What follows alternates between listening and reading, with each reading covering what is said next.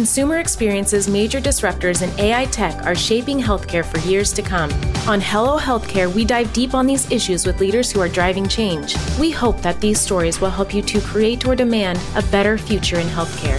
Please welcome your host, Alan Tam, VP of Marketing at Actium Health.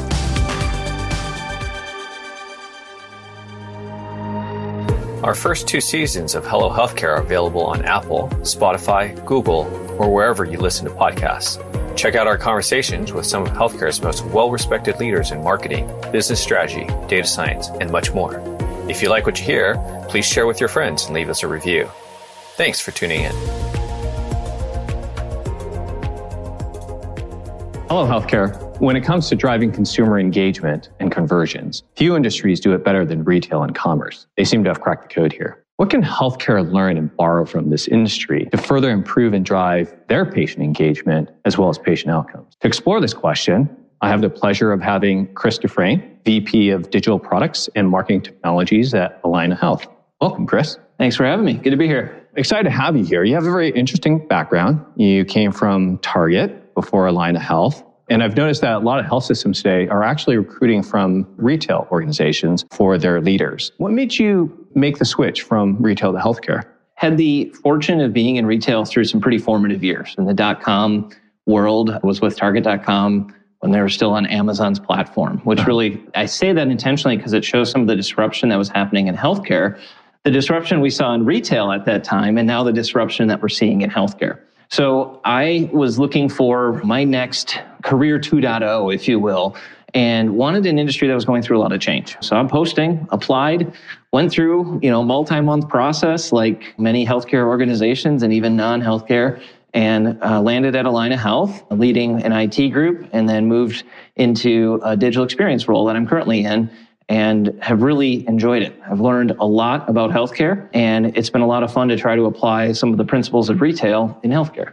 Awesome. So, is it everything that you've expected so far? Have there been any key surprises? Definitely not everything I expected, obviously. I would say what I'm surprised by is how little difference there is hmm. between healthcare and retail. Now, some will think that's sacrilegious, right? I don't mean that there's no difference in the meaning of the work, right? Mm-hmm. Healthcare has a much deeper meaning and that's one of the things I really like about being in healthcare is mm-hmm. driving transformation to make healthcare easier because it should be more accessible to people. And that's what we can do in the healthcare world by relooking at how we do things. So similarities, we have products and services, mm-hmm. we have vendors. I mean, like the core underpinnings are similar to any business, whether they're for profit or nonprofit. So that's been something that's been similar. Something that's been a little bit different than I expected is the degree of resistance to consumerism consumer is kind of a four letter word in some pockets of healthcare. And it seems sacrilegious to say consumer instead of patient. So I always make sure to explain why the word consumer makes sense, especially when it's a group of physicians, for example. And how I explain that is a patient is the person in the bed, conveys ill, sick, mm-hmm. right? We in healthcare want to keep people healthy. We also need to think about not just the person in the bed or the person in the chair that we're talking yeah. to, but really the people that surround them that provide care because many people have other people around them that are helping them through a tough healthcare situation. And that's why we broaden it and zoom out to say the consumer, because the consumer isn't always just that patient. It could be their adult child who's helping care for them. Absolutely. Oh, yeah. And I think retail has this very figured out. What are some of the tactics and strategies that you've learned that you think can be applied here in terms of better engaging the patients? I think retail gives a really good illusion of having it figured out. Now, are they more advanced than healthcare? Mm-hmm. Yes, right? They have a plethora of data that they've been using to understand the consumer more. Think about when the items that would be recommended for you first started coming up on Amazon back in the day. At first, consumers like, that's creepy, right? Or they got that wrong, but they've refined that through the years. And I think healthcare can learn from retail in figuring out how do you personalize an experience but only to the extent that the consumer is ready. If that recommended items functionality had come out overnight and was as precise as it often is today, it probably wouldn't have landed well. Similar to if I start sending marketing messages as a healthcare organization to you about the risk of heart disease, and it's because we know your father has heart disease, that to you would be a little creepy, right? Now, of course, HIPAA, and we take all of that into account, just using that as an example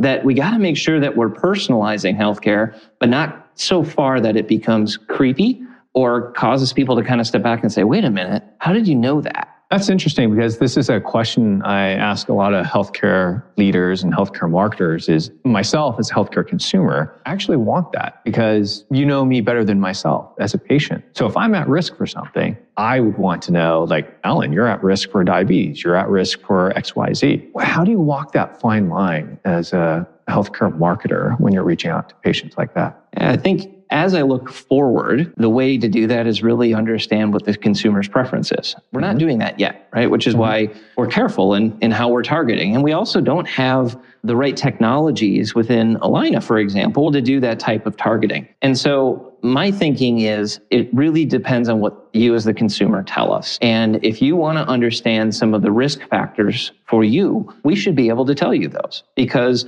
as AI continues to grow, machine learning and all yeah. of those buzzwords yeah. we all hear about, we'll know ever more about you. And we owe it to you to share that with you, especially if you want it. There might be some people who prefer like ignorance is bliss, right? They don't want to worry about it. So just right. don't tell me. But that should really be between you and your doctor for you to be able to make that decision. Right. That makes a lot of sense. Given your role now, what's kind of your top initiative and why is it your top initiative? We're implementing this revolutionary technology called CRM. And I say that sarcastically. In healthcare, though, it is still relatively new. There yeah. might have been CRMs in place, especially on the payer side, to track like sales activity and leads, et cetera. Mm-hmm. But healthcare really hasn't used it as much as you would think. We're actually implementing CRM right now. We finished with our first initial phase, and that's allowing us to actually reach out to our patients in ways that we weren't able to do effectively before, where we can pinpoint the, you know, what's the right time to send this in mm-hmm. their journey. Right. For example, it's as basic as if you came to urgent care and you don't have a primary care physician noted, how do we help you identify a primary care physician in case that's right for you, right? And so we're doing some of those, you know, what I'd call simple things to start with, to learn, and then we'll continue to become more complex over time and, and use standard marketing automation that other industries use, but use it to drive really good behavior in healthcare especially as we go into our population health journey. How do we get reimbursed for keeping people healthy rather than rewarded when people are sick? The CRM is definitely a four letter, three letter word within healthcare.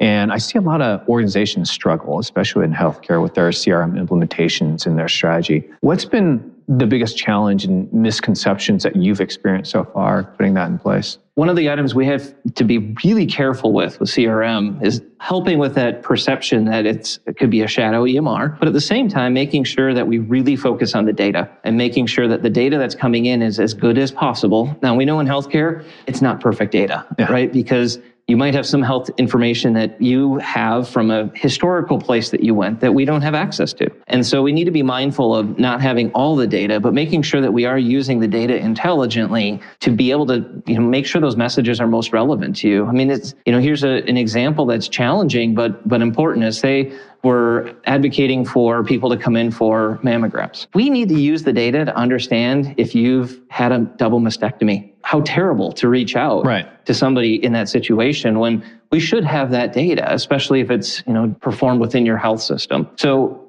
data has been one of the things that we're really focusing on helping people understand that we're not building a shadow EMR. Like clinical mm-hmm. data continues to live in the EMR. And then helping people understand some of the power that CRM can bring you. And, and I say that like modern day CRM, not the CRM that you might have implemented 10, 15 years ago. There's a lot more to it now. And mm-hmm. the marketing automation that can be driven from it is a powerful tool and something that can really help healthcare organizations as they venture into population health. All right.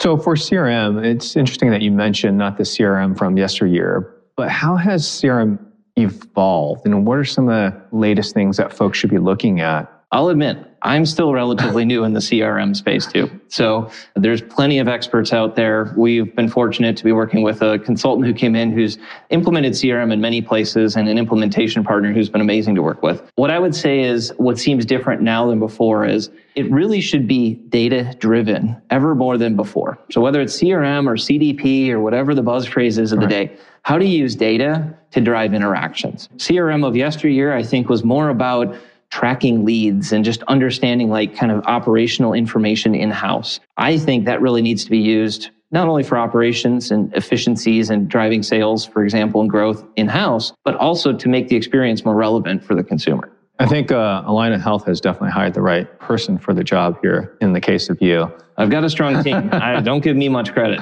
but I think one of the fallacies with CRM in many cases with health systems that I've seen is that typically people see CRM as a noun and not a verb. You seem to understand that it is a verb and it's not a noun.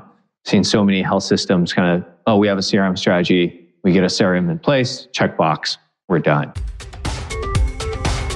Hello Healthcare is brought to you by Actium Health.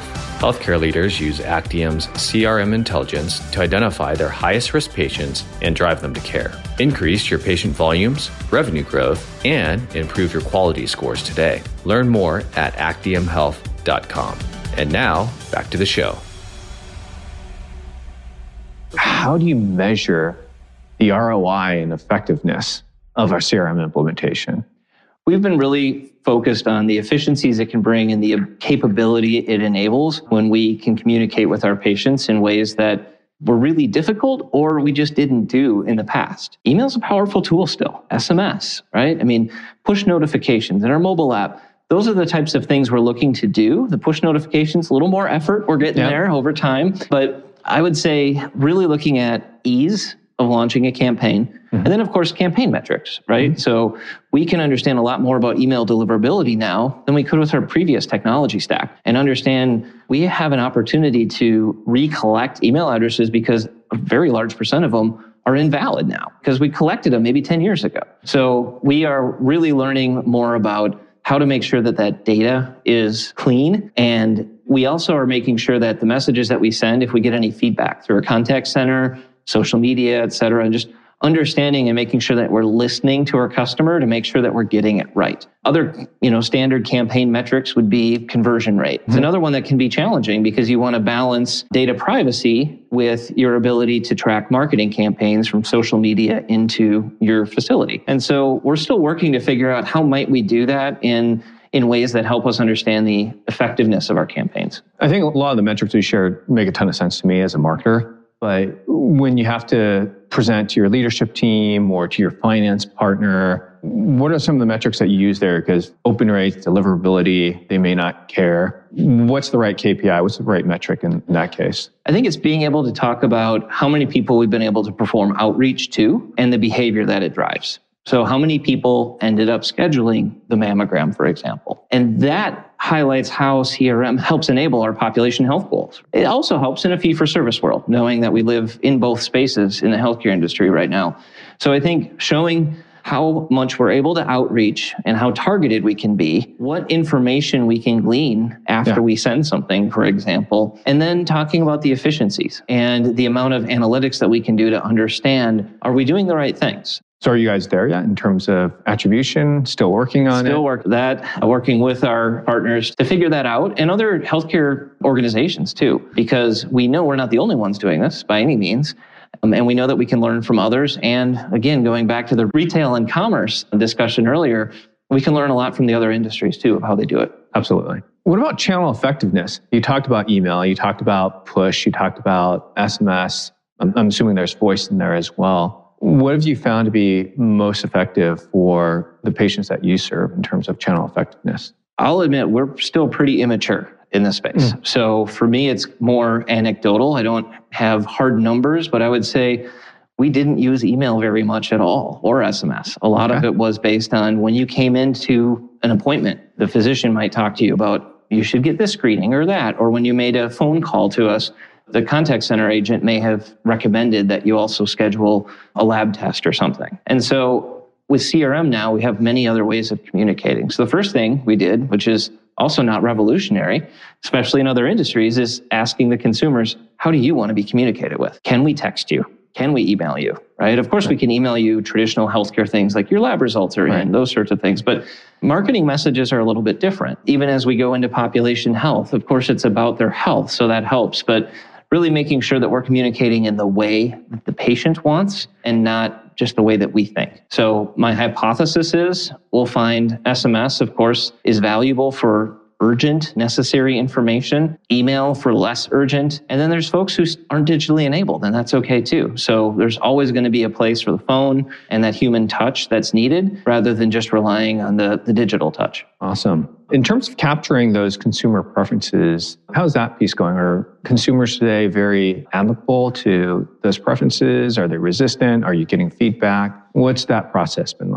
We've seen that many people are opting in to receive more modern messages because we've heard from them in the past of like, why am I getting a text message from my hairdresser, but mm-hmm. not from you about having a screening? And so there's openness to it because of the trust that's there. Mm-hmm. And I, I do believe there's still a trust between consumers and their healthcare provider. I'm not naive to think that consumers are choosing convenience care as well, which is why we've you know, continue to build up our urgent care part of our organization and, you know, other ways of making sure that there's convenient options for our consumers. And so they've been pretty open to it because of the trust we have. And we need to keep that trust, which is where we need to make sure we're not communicating too often. We need to make sure that we're honoring their preferences too. Absolutely. I think it's definitely one of the key things to build up loyalty and trust there. Obviously, you guys are on the forefront in terms of being able to implement CRM and have it in at least completed in stage one. But I've had the luxury of talking to many other health systems that don't even have a CRM in place today. So if you were talking to your peers at other systems who were thinking about implementing CRM, what sort of advice would you give them and where would you recommend they start? We were fortunate that our board had a number of folks on it who were from the hospitality and retail sectors, hmm. and they still are part of it. That really helped open the doors to the conversation about why a CRM and how a CRM is different than your EHR, yeah. EMR. So I would say first is just understanding where is that understanding at the executive and even board level and leverage that if it's there. If it's not there, find ways to educate. And my biggest advice is start somewhere. We didn't start with a gigantic implementation of marketing and contact center and philanthropy. And we started with marketing. So we can show the power of the tool and the power of using data to mm-hmm. personalize mm-hmm. communication and target the right people. From there, we can start to show how CRM can be beneficial in connecting dots across channels, from digital into in person or the telephone, et cetera. Those are the things that we're really looking forward to being able to do. And so my advice to others is just start. Start somewhere. Prove the value over time. It's still an investment, of course, up front, but it's a much smaller investment than an enterprise implementation. Focus on an area where you can show the value and tie it to the organizational priorities and mission ultimately. Right. For us, it's population health while also navigating the fee for service landscape. And that really helped us sell this, if you will, to the broader executive team and also, you know, others on the board who may not have come from industries where CRM is table stakes. All right. What are some of the pitfalls that folks should look out for? Data, data, data. you have to make sure that you have as good a data as possible and that you have processes in place to govern it and correct it at the source when you find that it's incorrect. The other I would say is privacy and security, making sure that you're securing the data. Health data is really personal, and we need to continue to treat it that way as an industry and make sure that we're honoring that really the patient owns their data and how are we stewards of that data so that we can help the patient you know by leveraging it so data extremely important. Gaining continued support around your organization and proving it not only with results but actually demonstrating here's how this works. We can actually see that our emails are getting to the intended recipients. That you know proof is in the pudding as we've heard through the years Right. So today, when you're trying to make that full attribution loop in terms of here's the outreach to the patient, the patient responded, engaged, they made an appointment, is that process manual today for you guys, or are you using some underlying technology to manage that? It is still a maturity we're working to build, right? So I would say we have a line of sight to how we think we can do it, but balancing that, you know, how do we make sure that we might know that they booked an appointment. We don't want to store the data, like the detailed data of like what specific appointment or doctor, et cetera. Of course, that's in the, the EHR. Right. But in the marketing system, we don't want all of that. So figuring out how do we make that tie without bringing, you know, unnecessary clinical information into the CRM. So that's something that we're still still learning. Okay. Great. So that's one of the key next things for you. What, what else? I mean, what's kind of next on your radar uh, for better healthcare consumer engagement? CRM is one piece. We've spent a good amount of time talking about CRM today, but it's also about connecting the physical, digital, and telephone experiences. How do you move from virtual care to in person care? For example, you're having a virtual visit with your provider and it's determined you need to have a throat culture for mm. strep. Well, how do you easily come in, have the throat culture done, and leave, and then get the results, and then easily get the prescription? How do we connect the dots across all of that? How do we use technology to help guide you through a complicated situation? It could be cancer and from, you know, potential cancer to diagnosis to treatment. How do we guide you through that? Not only with your oncologist, for example, but with the other doctors that you have, and how do we provide you with what you're expecting digitally while augmenting that, of course, with, with the in-person experience, which is going to be super important in that instance. Another example would be preparing for a surgery. Mm-hmm. How do mm-hmm. we get you the right information at the right time in the way you want to receive it to make sure that you're ready for the procedure when that day comes? That benefits you because then you're more educated and can help with some of that anxiety that you feel before coming in. And organizationally, it helps by making sure that surgeries happen as planned. That's really interesting, especially connecting the physical and, and virtual. To me, that's something that's super advanced where you're talking about much more of a hybrid world why are these two kind of at the forefront versus say you know the next stage of crm seems like you guys are like you said still starting off there and then now it's a bigger leap i think to bridge the virtual and physical world. i think for us it's been what is the consumer need and the business need and then what's the right tool to help with that yeah. now and in the future it might be that crm is a tool that can do that three four years from now of course it probably could do it now with the right investment, time, and energy. But if there's other off the shelf tools that can do this and we can integrate them seamlessly, why not get value earlier? And so that's why we've chosen other solutions to help get that value now. In the digital space, you can always say, well, maybe we should wait two years. But then in two years, you're going to say the same thing, right? Yeah you have to accept that there's going to be rework in an industry that is moving so quickly and especially in the technology space. So just understanding where you know there's risk of rework in the future, but you're doing it now to get the value from it now and to learn from your experiences to then apply those in the future with whatever that next technology might be. Absolutely. Chris, I really enjoyed our conversation and learning more about what you're doing and kind of the expertise and insights that you're bringing to Allina. I'm sure that many of us that are listening to this podcast and watching this would like to learn more and carry on with the conversation. What's the best way for folks to kind of get in touch with you to continue the conversation or perhaps just to pick your brain to learn a little bit more? I'd say send a LinkedIn message. That's going to be the easiest. So feel free to look me up on LinkedIn. There aren't too many Chris Dufresnes. Wonderful. And to all of you in the audience, thank you so much for listening. Until next time, hello. Thanks again for tuning in to Hello Healthcare. If you like what you heard, we appreciate a review on Apple, Spotify, or wherever you're listening. You and your feedback fuel us. This conversation is brought to you by Actium Health. To get the latest on what these healthcare leaders are saying, subscribe on HelloHealthcare.com. Thanks. And when we see you next time, hello.